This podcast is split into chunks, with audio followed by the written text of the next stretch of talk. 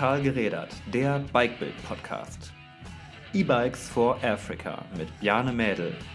Der Schauspieler, bekannt als Fernseh-Tatortreiniger, unterstützt das Projekt E-Bikes for Africa.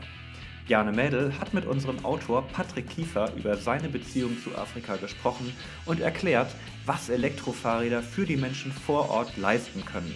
Viel Spaß beim Zuhören.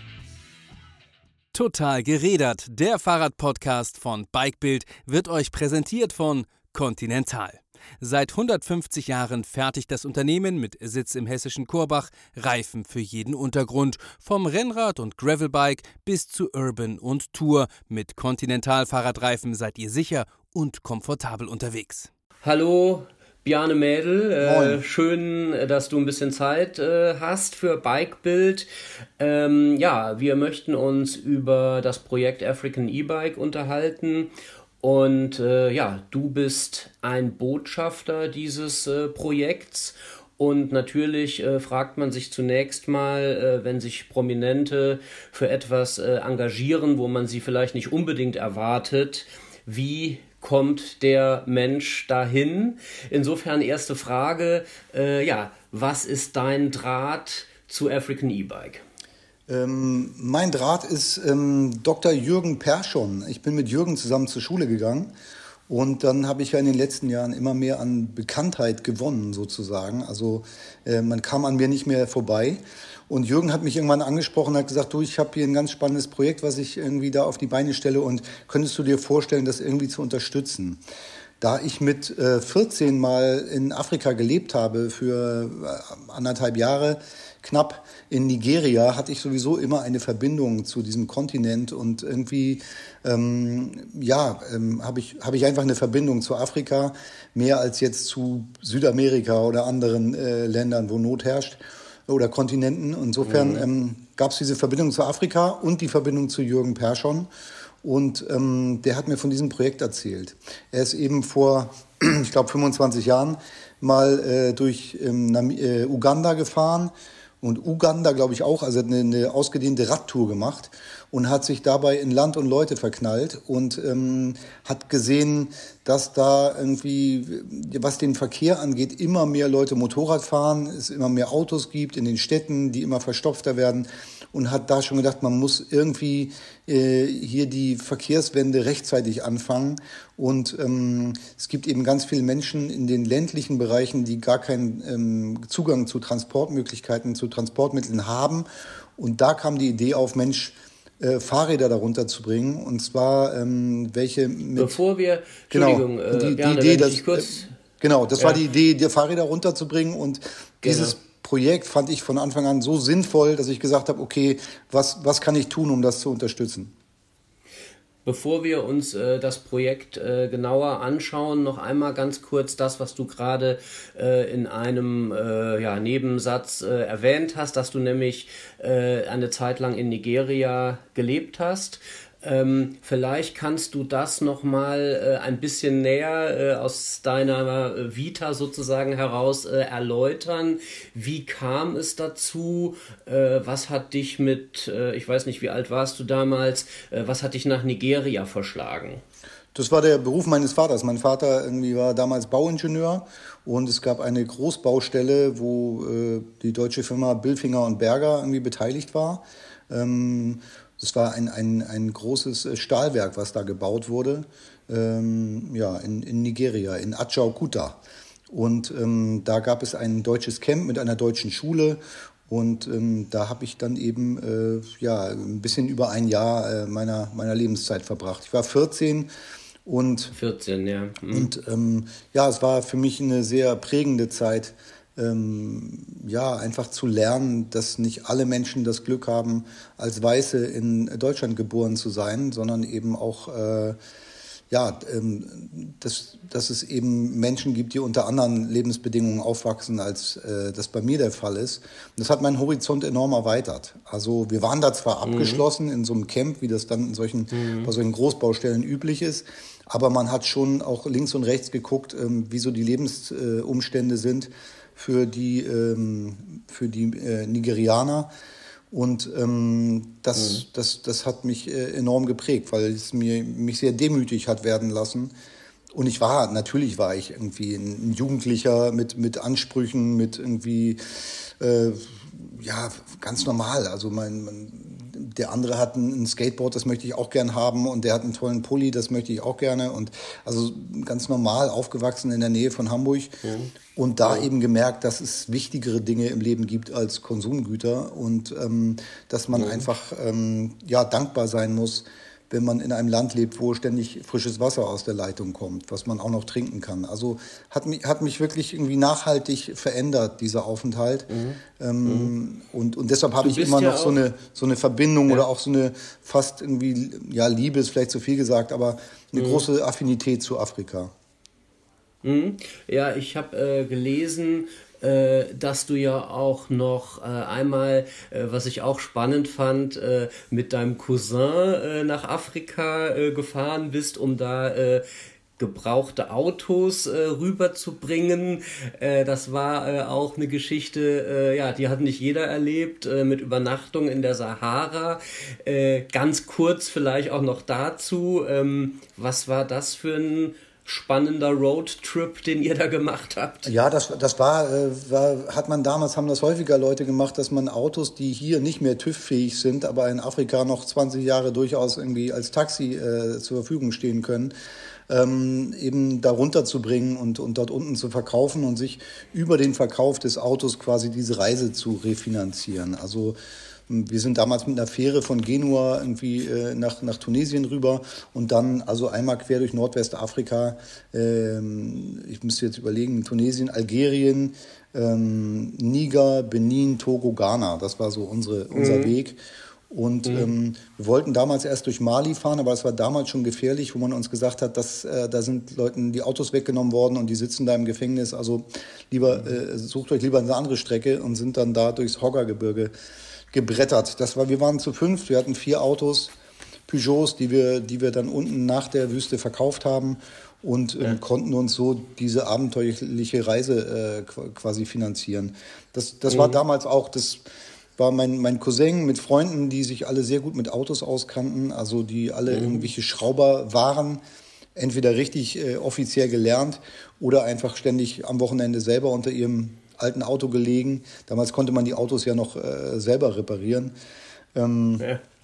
ja. das, das hat sich so ergeben. Also mein Cousin hat gesagt, wir fahren da runter, ein Abenteuertrip ja. und äh, willst du mit? Und ich dachte mir, ja, äh, ich war damals 20 und habe gedacht, gut, äh, mit 40 möchtest du nicht mehr im Auto schlafen, äh, hinterm Steuerrad und wenn, dann musst du es jetzt machen. Weil, äh, jetzt, jetzt, oder nie, ja. Und das war ja auch noch vor deiner, vor deiner Zeit äh, wo du richtig in die Schauspielschule gegangen bist. Genau, ne? ja, ja. Das, das kam ja, dann später. Ich bin erst, erst später. ziemlich, eigentlich ziemlich spät mit 24 erst äh, auf die Schauspielschule mhm. gekommen. Mhm. Das war so dann echt mhm. äh, das maximale Alter, was man da haben darf, um, um anzufangen. Und ähm, ja. ja. das war so vorher eine Möglichkeit, nochmal äh, ein bisschen was zu sehen von der Welt. Und auch nochmal für ja. mich nochmal nach Afrika zurückzukehren. Also es war ja dann nach dieser Zeit, als ich da irgendwie mhm. als Jugendlicher war, das erste Mal wieder da. Mhm. Und ähm, ja, es ist, ist glaube ich, wenn man einmal eine längere Zeit irgendwie in Afrika verbracht hat, dann, dann sind einem bestimmte Sachen einfach sehr vertraut. Gerüche und die Wärme und der Umgang mhm. miteinander. Und also, mhm. ähm, ja, das ist, sind bestimmte Sachen, die, die einem dann eben vertraut vorkommen und, und äh, auch, auch sehr mhm. liebenswert. Ja, ich hatte bereits äh, für Bikebild, für die gleiche Geschichte, ein Gespräch mit äh, Jürgen Perschon, den du gerade eben als Schulfreund schon äh, erwähnt hast. Und er äh, ist ja mit dem Fahrrad auch äh, durch Ostafrika äh, gefahren, äh, durch Uganda, Ruanda, Kenia mit dem Rad. Und äh, als er mir das erzählt hat, äh, dachte ich auch erstmal, ähm, Hut ab, äh, sozusagen ja zu den Menschen als Weißer äh, mit dem Rad da äh, sozusagen von Ort zu Ort zu fahren. Spannende Geschichte. Wäre das auch was für dich gewesen mit dem Rad durch Afrika? Ähm, ja, ich bin nicht so nicht so der absolute Fahrrad irgendwie Freak oder Fanatiker, aber ähm, ja durchaus. Also man hat dann eben noch viel mehr Kontakt zu den Menschen, als wenn du im Auto dran vorbei äh, und manchmal durch, durch ein Dorf durchfährst, ohne dass du irgendwie mitkriegst, was, was da eigentlich in den Hütten los ist. Und mit dem Fahrrad mhm. bist du halt eben langsamer und, und dadurch irgendwie kriegst du wesentlich mehr mit. Also ja, ich hätte mir das damals auch vorstellen können. Hat sich bei mir irgendwie nicht so mhm. angeboten. Ich hatte halt eben, wenn mein Cousin gefragt hätte, kommst du mit, wir fahren mit dem Fahrrad da durch, hätte ich vielleicht auch ja gesagt. Aber äh, das, das hat sich bei ja. mir nicht so ergeben. Hat sich so nicht ergeben. Gut, es hat sich aber ergeben, dass du dann für das Projekt äh, African E-Bike äh, im April 2019 nach Uganda reisen konntest. Du bist Botschafter des Projekts, also musst du natürlich auch wissen, wie sieht es vor Ort aus, was ist wichtig. Ähm, erzähl doch bitte mal von dieser Reise, mh, hm, wo genau warst du und ähm, was waren deine Eindrücke? Ja, also ähm, Gott, wo fange ich an? Also wir waren in, in Ginger, ne, in dem Ort, wo, wo auch irgendwie der, der Verein sitzt, also Fabio heißt der Verein, wo Leute eben ähm, ja, es reicht ja nicht nur Elektrofahrräder darunter zu bringen, sondern es müssen ja auch Leute da sein, die, die wissen, wie man sie im Notfall repariert, wie man sie betreibt, wie man, also die, die Fahrräder werden von der Solarenergie angetrieben ähm, mhm. und, und, und solche Sachen müssen gewartet werden. Und ähm, das war eben, also ähm, Jürgen hat damals ja drei Fahrräder darunter gebracht, drei E-Fahrräder, um ein Jahr lang zu testen, ähm, wie funktionieren die, was kann man dran verbessern und äh, äh, ja, wie, wie, wie nützlich sind die und, und wie helfen ja. die eben den Menschen, den Alltag ähm, zu erleichtern. Und ähm, ja. das war so dieses Pilotprojekt. Diese drei Fahrräder habe ich da gesehen vor Ort und auch drauf gesessen und ähm, ja. habe mir also richtig angucken können, wie, wie sinnvoll das ist und wie einfach die auch zu, zu bedienen sind. Also die, die ja. Fahrräder werden wirklich aufgeladen, wie wir unser Handy aufladen, mit, mit, so, mit so einem Kabel, was da reingesteckt wird und dann, dann lädt das auf durch die Sonne äh, ähm, Afrikas. Ähm, also es ist wirklich simpel zu bedienen. Und ähm, ja, was mich am allermeisten beeindruckt hat, war, ähm, dass es auch einen Fahrradanhänger gibt für diese Elektrofahrräder, ähm, die ja. als Am Ambulanz funktionieren. Also das ist, ähm, das ist so ein Anhänger, der, der da hinten eingehängt wird, eingehakt wird und damit kann man eben kranke Menschen transportieren und auch mhm.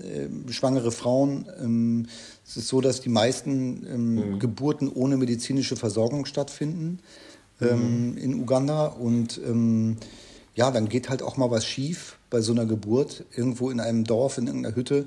Und dann gibt mhm. es für die Menschen keine Möglichkeit, zu einem Krankenhaus zu kommen, wenn was schief läuft, weil sie einfach schlichtweg das Geld nicht haben, um sich ein Taxi zu leisten oder eine Mitfahrt in einem Sammelbus. Und ja. ähm, die, was dann noch eine Transportmöglichkeit oft ist, sind Motorräder. Ähm, mhm. wo dann eben verletzte äh, oder, oder angeschlagene Menschen, in dem Fall Frauen, drauf transportiert werden. Und so einen Moment habe ich vor Ort mitbekommen, als wir vor dem äh, Gesundheitszentrum gedreht haben, kam ja. eben ein ähm, Motorrad mit ähm, drei Personen, also der Fahrer, die Frau in der Mitte und dahinter ein Angehöriger oder der Mann, das weiß ich nicht genau, mhm. Ähm, ja, und, und die Frau kam da an und der lief das Blut die Beine runter und, ähm, mhm. und die wurde dann rein äh, transportiert und wir haben später mit der Krankenschwester gesprochen und gefragt, was mit der Frau passiert ist, äh, wie es ihr geht. Und da meinte die mhm. Krankenschwester, ja, die hat sehr viel Glück gehabt, weil die hat es überlebt. Aber hier kommen manchmal auch mhm. Frauen an, die sind schon tot, mhm. wenn sie auf dem mhm. Motorrad sitzen, wo sie in der Mitte eingeklemmt mhm. sind, damit sie nicht runterfallen. Und das zu sehen, wirklich live zu sehen, äh, dass man dieses Elend verhindern kann mit einem Fahrrad, was man zur Verfügung stellt, mit einem Anhänger, ähm, das, das fand ich so simpel und so logisch, ähm, dass, man, dass ich ihm gesagt habe, ich muss auf jeden Fall dafür kämpfen, dass es davon nicht nur drei gibt, sondern wesentlich mehr, dass man diese ländliche ähm, Gegend irgendwie ausstatten kann an bestimmten Punkten, dass jedes mhm. Dorf so ein Fahrrad kriegt, was dann eben der Gemeinschaft zur, für, zur Verfügung steht. Ne? Also mhm. man kann mhm. mit den Fahrrädern auch die, Wasser transportieren, was ganz wichtig ist. Ich würde sagen, die Fahrräder haben ja viele Einsatzmöglichkeiten. Genau. Man kann, kann Taxiunternehmen daraus machen, Leute hinten drauf transportieren. Gewesen, ja. Aber das Eindringlichste und das, das, was für mhm. mich eben am, mhm. am wertvollsten war, was ich da mitbekommen mhm. habe, ist, ist so eine Fahrradambulanz, wo man sich hinten eben, wo man hinten den Kranken äh, oder die Kranke drauflegen kann. Na, die wird da festgeschnallt mhm. und ähm, ja, wird, wird einfach irgendwie dann ins in nächstmögliche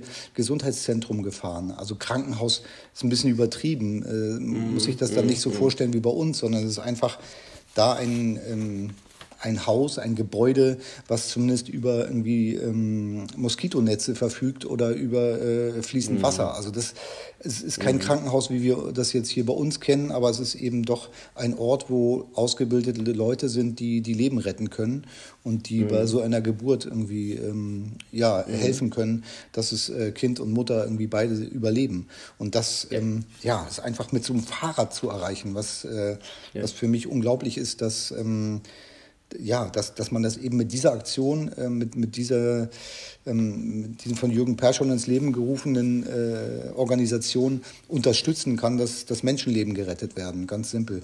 Mhm, mhm. Wir haben gesehen, äh, es gibt auch andere Einsatzgebiete noch äh, für äh, die E-Bikes.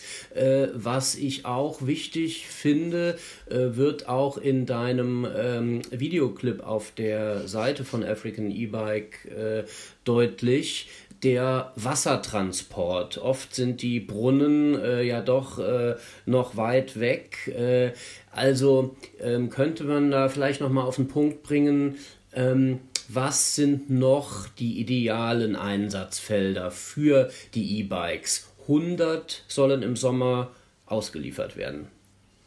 Ja, das eben, also, also der Transport von dem Wasser, was, was irgendwie, hatte ich glaube ich vorhin schon mal gesagt, ne, dass ich irgendwie da gelernt habe, wie viel Glück ich habe, in einem, also eben als, als Weißer in, in Europa geboren zu sein, wo, wo einfach ständig Wasser aus der Leitung kommt. Äh, zum Duschen, zum Kochen, zum, zum Trinken, zum Zähneputzen, zur, zur Körperpflege, zu allem haben wir das einfach ständig zur Verfügung. Und das ist in Afrika eben nicht so. Ähm, da muss man oft sehr weite Strecken laufen, um, um das Wasser äh, sich zu holen, äh, zum Waschen und zum, mhm. zum Kochen.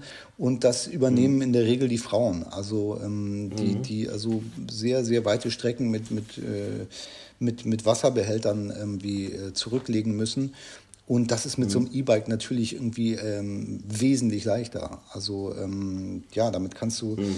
diese, diese Wasserbehälter ähm, transportieren, aber auch alles andere, ne? auch Früchte. Also Leute mhm. können, wenn die in ihrem Dorf leben, ähm, die können da irgendwie äh, Gemüse, Früchte, was sie anbauen, das können sie dann eben in die Stadt fahren mit so einem E-Bike äh, in den nächsten mhm. größeren Ort und das dort auf dem Markt verkaufen. Ne? Also äh, mhm.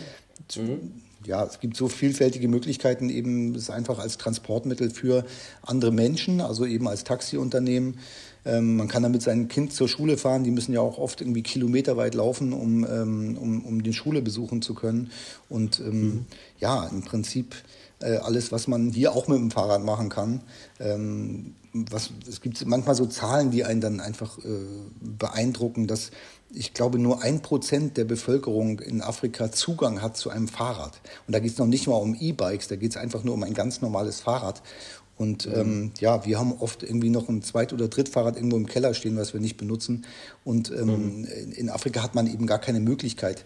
Äh, deshalb ja, das, das sind manchmal so Zahlen, die, die einen dann so überwältigen, finde ich, wenn man da vor Ort ist und merkt, wie viel ähm, Menschen ja, einfach irgendwie kilometerweit laufen müssen, gerade die Kinder, wenn man das sieht, wie, wie die morgens irgendwie äh, mitten in der Nacht losgehen, einfach nur, damit sie zur Schule gehen dürfen. Ne? Und äh, ja. da den, den, ganzen Tag einfach damit äh, zu, zu, tun haben, hin und zurück zu kommen.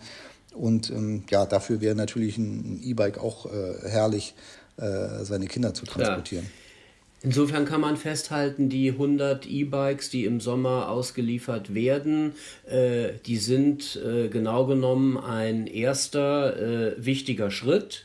Aber es sollen ja äh, noch viele weitere folgen und dabei äh, ist African E-Bike, dabei ist äh, Jürgen Perschon natürlich auch auf Spenden angewiesen. Wenn man für etwas spenden soll, dann ist es natürlich ja auch immer wichtig, dass man weiß, dass am Ende auch etwas dabei herauskommt. Du hattest eben schon mal das Stichwort erwähnt, äh, Fabio, dass Leute vor Ort sind und sich kümmern und die äh, wirklich auch schon viel Erfahrung mit Fahrrädern haben. Ich sage es noch einmal kurz. Fabio steht für äh, First African Bicycle Information Organization. Das sind Leute, die sich schon sehr lange für den Nahverkehr äh, mit dem Fahrrad speziell auch einsetzen. Das kannst du also auch auf jeden Fall unterstreichen. Diese Verbindung einerseits in Deutschland sich dafür einsetzen, die Fahrräder zu organisieren, auf den Weg zu bringen, all das, aber dann letzten Endes auch Staffelholzübergabe an die Menschen vor Ort in Uganda. Das steht, diese Verbindung?